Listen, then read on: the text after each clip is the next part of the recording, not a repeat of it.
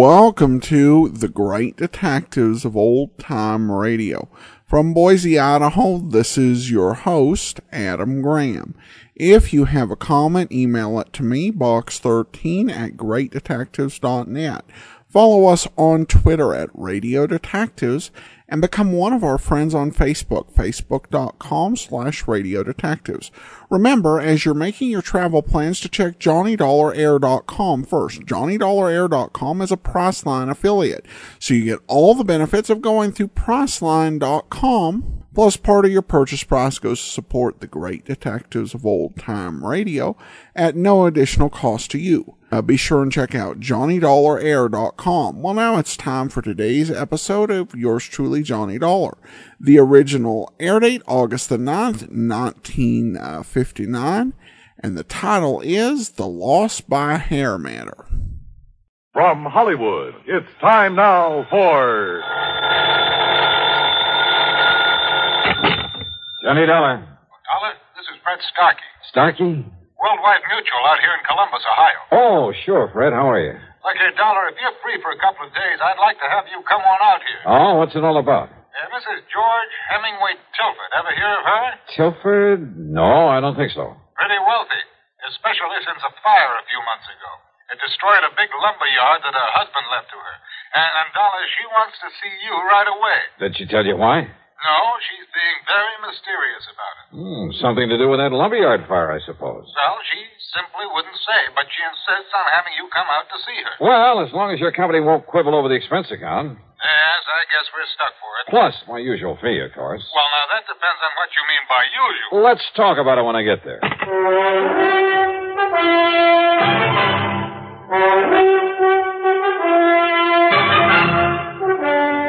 CBS Radio brings you Bob Bailey in the exciting adventures of the man with the action packed expense account. America's fabulous freelance insurance investigator. Yours truly, Johnny Dollar.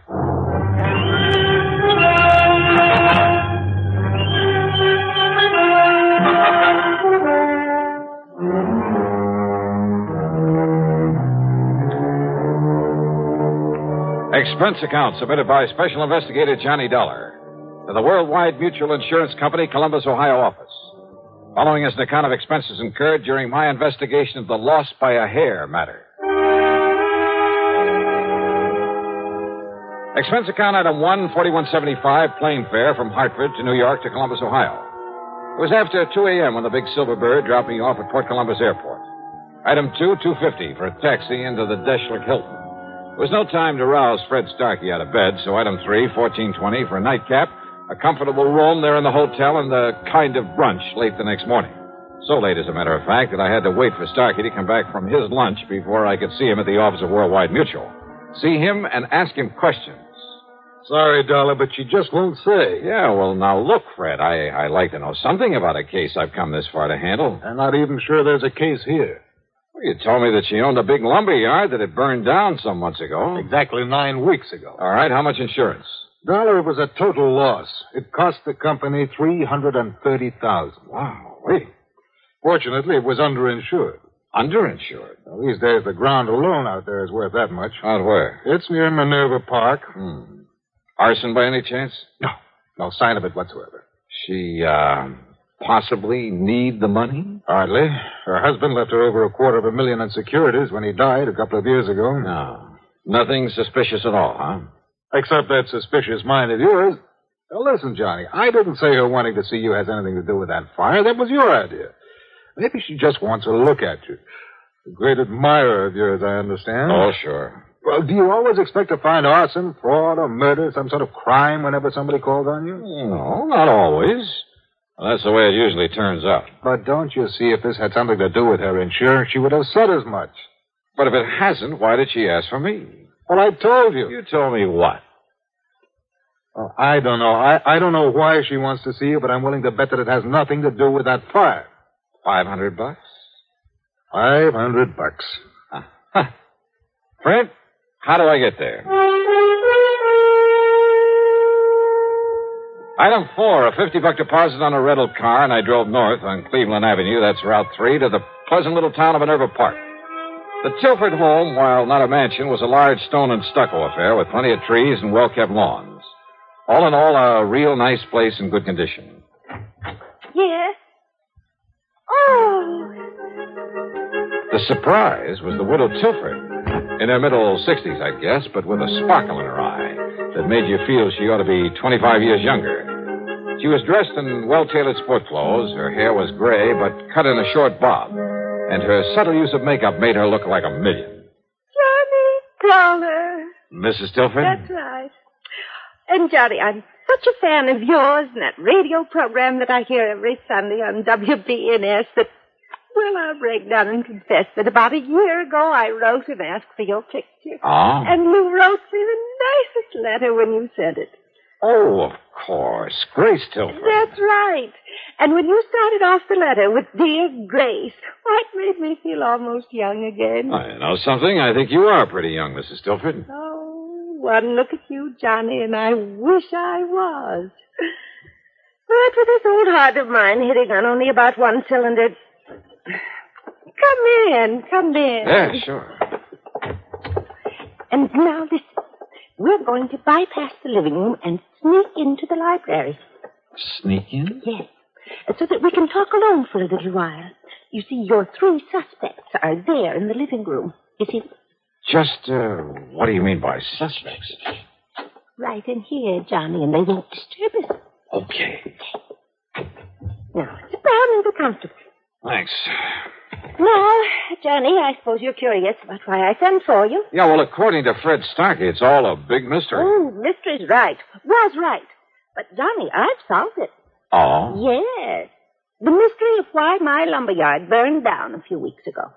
You mean it was set? That's exactly what I mean. I had no proof in the beginning, no reason to think it was set, but I have now. By whom, Mrs. Tilford? Oh, I wish you'd call me Grace, Johnny, just to flatter me a bit. okay, sure. But who set the fire? All right. You said three suspects out there in the living room. That's right. Would you like to go in and meet them?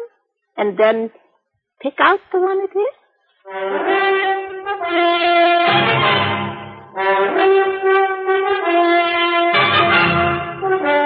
You say that one of those three people sitting out there in the living room set that lumberyard fire. Yes, Johnny and I collected $330,000 on it after all. The police and firemen had found nothing to indicate arson. Oh, well, believe me, it's hard to spot in a fire like that. Then I got to thinking about those three, about how each of them could profit by it. Possible that all three could have had a hand in it? Three get together on anything, trust each other. Oh, never, never. Okay, then. Then a couple of days ago, I learned something. Proof that one of them did it. Which one? Well, if I know you, you're clever enough to find out. But if you already know, and suppose the one who did it knows that you know. Oh, not a chance. Oh, but this I don't think there is. And at least none of them has made any move against But me. if one of them. Uh, you better tell me which one. Well, now, John. Do you ever tell who's the guilty one on your radio program right at the beginning? Oh, now, let's face it, this is a little bit different. If you're holding out just for the sake of a big dramatic climax. Oh, well, yes and no. Oh, come on. Now, listen, Miss Tilford. Grace, All right, Grace. But now, please, listen to me. you listen, Johnny. I said I have proof, but I have to be absolutely sure. And there's where you can not only help me, but you'll know exactly how to proceed, how, how to take him in, or her, without danger to the rest of us. Listen, will you? If the guilty one knows that you know, you might be in pretty serious danger. Even with you around? Yes, even with me around. Well, I'm simply not going to tell you until you've met them and drawn your own conclusions. Okay, then let's get in it. All right. The middle-aged man is Harry W. Shelder, my husband's business manager before he passed on. He's not only very clever, but his sole interest in life is in money. I see. He did very well for my husband, but I've always felt he was really looking out for himself. But why set off the lumber yard? Because replaced by homes and stores and supermarkets that could be worth millions, he says. Ah, and you refused to do that. Yes. The lumber company had been in our family for generations. Gave me all the money I could want, so I wouldn't change it. What if it just happened to burn to the ground. Exactly. All of my objections would be wiped out. Ah, then if he's the Now, one. wait, wait, wait, Johnny. Then there's Michael. Michael Tilford. Oh, the younger man I noticed in there. Our adopted son. After college, business college, he tried to make his way, but not very successfully. Actually, he's been living on our bounty the past few years. A ne'er-do-well, Grace? Oh, well, he's not very good at anything. His ideas for that property aren't so ambitious as Harry Shelder's, but he's wanted me to sell it out to one of the development companies. And why? Because my husband's will provided that in the event of my death, he'd get half the income from it. I see. So he was bitterly opposed to my keeping it as a lumberyard. Well, motive for one, motive for two. And who's the third? The girl I saw there. Nancy Willard, my niece. Ever since her parents died, uh, quite penniless, by the way, we've taken care of her. It's simply out of pity, Johnny, not love. And, although I may change it now, she's heir to the bulk of my estate. Yeah. Well, offhand, I'd say that Michael is the least suspect of the three. Let's go talk to them. Then I'll leave you alone with them. I want to clean up before dinner and wash my hair. It's a mess. Looks great to me. What? Like this? Okay, okay. You gals have to have something to fuss about, I suppose. Now let's go in and see those folks.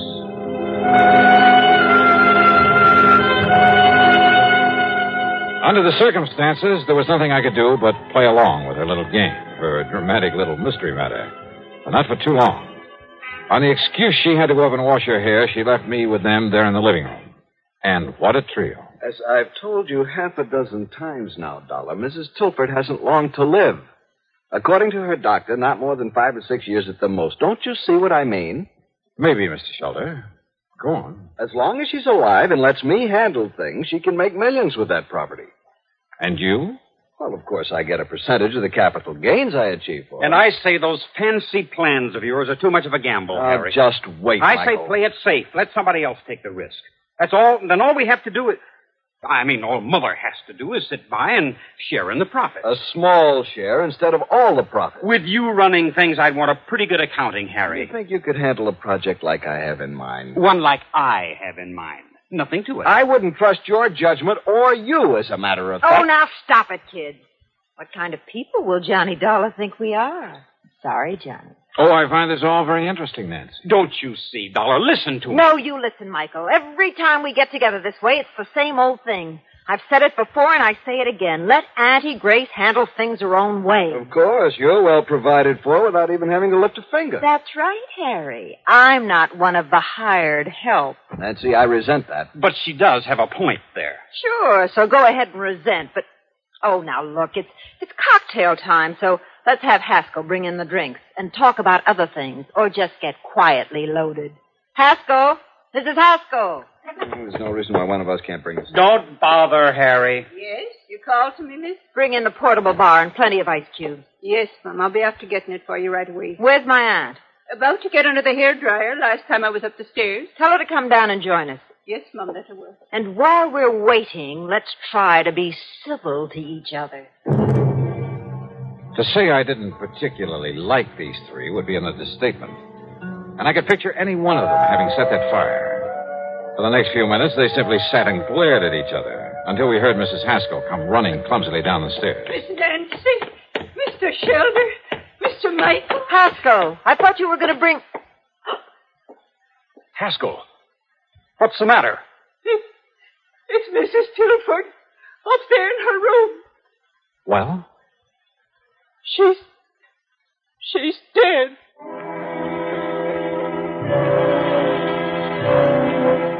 Mrs. Tilford, there in her bedroom, had died alone. Apparently, she'd been sitting under a hair dryer, then simply fallen to the floor, the big professional looking machine falling beside her. Fortunately, the heating coils had apparently broken before they could set fire to anything.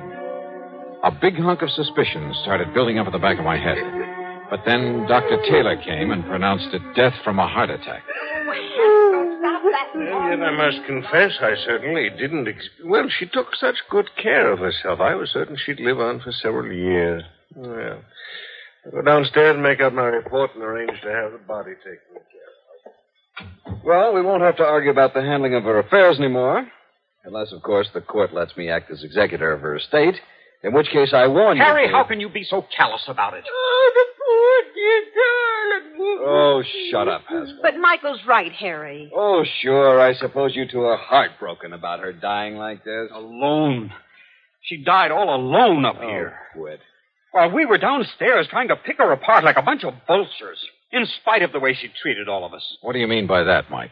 We got so much better than we deserved. That's what I mean. All three of us. Harry, never bothering to see her, to come here and be nice to her. Just parked in his office in town, juggling figures to get as much out of her as he could. Michael, I resent. I don't her- care if you do. Heaven only knows how much you've cheated her since Father died. Only your foster father, remember? And Nancy, sitting around here, sponging off her, sweet talking her, waiting for her to die. Look who's talking. With all the things she's done for you, Michael, you haven't even had the decency to come and visit her now and then. Yes, I know. When was the last time you were here? A month ago, six weeks ago, the last time that Harry was here. Is that true, Mike? Yes, Mr. Dollar, I'm afraid. But it you didn't hesitate to accept the money she kept sending you. At least I. I tried to make my own way. Oh, sure. Big, ambitious little Michael. Well, what have you done for us? At least I've stayed here these past few weeks and gone through the motions of being nice to her, kept her company, helped her with her clothes, fixed her hair for her, and, well, Is that true, Mrs. Haskell? Yes, sir. Fixed her hair for her. Big deal. Uh, Miss Man- Miss Nancy even bought her that big hair drying machine. Oh. And the poor dear loved it so she was washing her hair three and four times a week. Now, what's that got to do with what Wait a we're minute. discussing? That's right. If it hadn't been for this crazy Wait, don't- machine, she would have been downstairs where we might have helped. Wait. well, don't take it out on the hair dryer, I said, Michael. wait a minute. My brain was fairly spinning. A news item in the New York papers less than a month ago. A freak accident, one in a million at a beauty parlor. A professional hair dryer machine, exactly like the one lying here on the floor. There'd been pictures of it, sketches, to show exactly what had happened. A tiny wire had come loose, It shocked the customer so badly that she'd lost consciousness. There'd been a bit big noise over it. And now here was Mrs. Tilford, a little frail old lady with a heart condition. Yeah, yeah. What is it, Mr. Dollar? Yes, Johnny. What's that funny look supposed to mean? Plenty.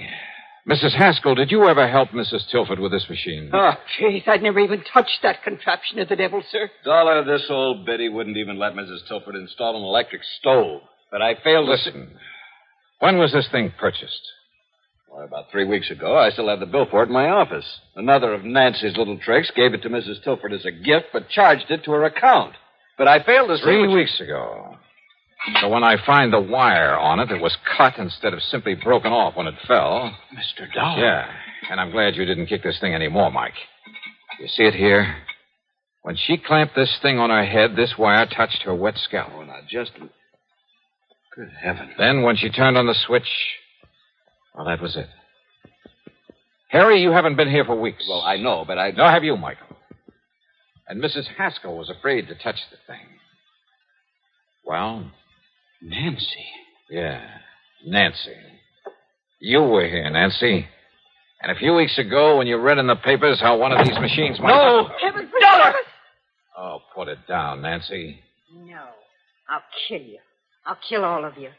Sure, I did it, but nobody will ever know because none of you will be alive. That's where you're wrong, Nancy. Michael. All right, Nancy. No! Let go of me! Let Sorry. Ah! Learned a little lesson in clean living from this, Harry? Yes. Yes, Dollar. I... I'll call the police.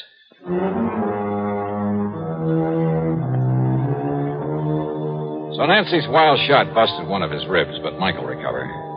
Nancy, I don't know what the penalty for murder is in Ohio, but believe me, she'll find out the hard way. As for the estate, well, that's up to the courts, too. No doubt much of what might have been Nancy's share will go to the company for that payment on the fire.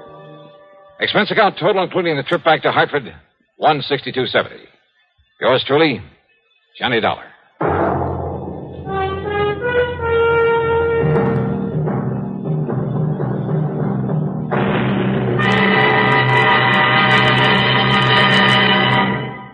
Our star to tell you about next week's story. Next week, a night in Paris that brings me fun, romance, and a quick brush with that old, old character known as Death.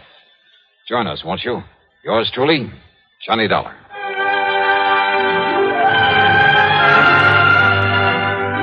Yours truly, Johnny Dollar, starring Bob Bailey, originates in Hollywood and is written, produced, and directed by Jack Johnstone. Heard in our cast were Virginia Gregg, Ellen Cleve, Shirley Mitchell, Ben Wright, Sam Edwards, Harry Bartell, and Lawrence Dobkin. Be sure to join us next week, same time and station, for another exciting story of yours truly, Johnny Dollar.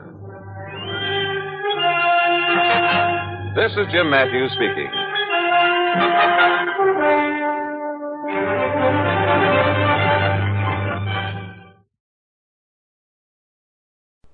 This is Adam Graham for The Only Living Boy, Volume 2. The Jungle Book meets the island of Dr. Moreau in the second volume, The Only Living Boy, Beyond Sea and Sky, on sale now from award winning authors David Gallagher and Steve Ellis.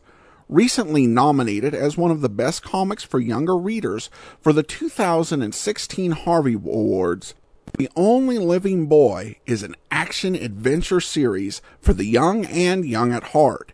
Captain America and Flash author Mark Waid says Paul Pope and Jack Kirby never had a chance to work together, but if they had, it would be only slightly less awesome than this. The Only Living Boy is ready to join the ranks of books like Bone and Amulet as one of the very best, says Blaster. The Only Living Boy, Beyond Sea and Sky, is on sale now, wherever great graphic novels are sold. Learn more at papercutz.com. That's papercuts with a Z.com. You're listening to the great detectives of old time radio. Welcome back. Johnny, uh, that is a good memory for newspaper articles. And in this case, also revealed the source for the story which was the aforementioned newspaper article. And once again, we do have a story in my, uh, set in my wife's hometown of Columbus. And this one, uh, pretty much directly in the city as opposed to where Johnny went to the Dol- uh, airport in the last one and then traveled out to where, uh, there was some uh, flooding going on. Well, I wanted to go ahead and share something I found when I was doing some research online. Um, there is a show going on. Um, if you happen to be in Australia, um, st- this fall and uh, into 2017, uh, called The Great Detectives of Old Time Radio Live. Uh, well, I should say I am not tied into the production, but it does sound uh, quite lovely. It's going to be a touring production visiting nine different uh, cities, starting with Sydney uh, in September and moving on to uh, Adelaide, and then in 2017, Melbourne, Perth, Brisbane, Gold Coast, Darwin, Hobart, and Canberra. Uh, all of those in Australia. And uh, each uh, production will include the recreation of two episodes of Candy Matson and uh, an episode of yours truly, Johnny Dollar. While the production has no tie to the show, I'm delighted by the idea and that this would be popular enough um, and have enough success in the initial uh, play in uh, Adelaide that we'd get this uh, revised uh, show uh, traveling uh, throughout Australia. Um, I've always wanted to uh, go to Australia. I won't be able to make it for uh, this particular uh, performance, but those of you who live near the cities, um, you can check Preacher's podcast uh, um, and dot net, and Preachers is spelled P R E C H R S podcast.net. Um, uh, and uh, that's the Great Detectives of Old Time Radio live. And uh, who knows, we may pick up some listeners uh, after as a result of the show. And if you do end up going to the show or were at the uh, show that uh, was done last year, love to hear from you. All right. Well, that will uh, be all for today. Join us back here tomorrow for Dragnet next Friday, another episode of yours truly, Johnny Dollar. In the meantime, send your comments to box13 at greatdetectives.net. Follow us on Twitter at Radio Detectives and become one of our friends on Facebook, facebook.com slash Radio Detectives. From Boise, Idaho, this is your host, Adam Graham, signing off.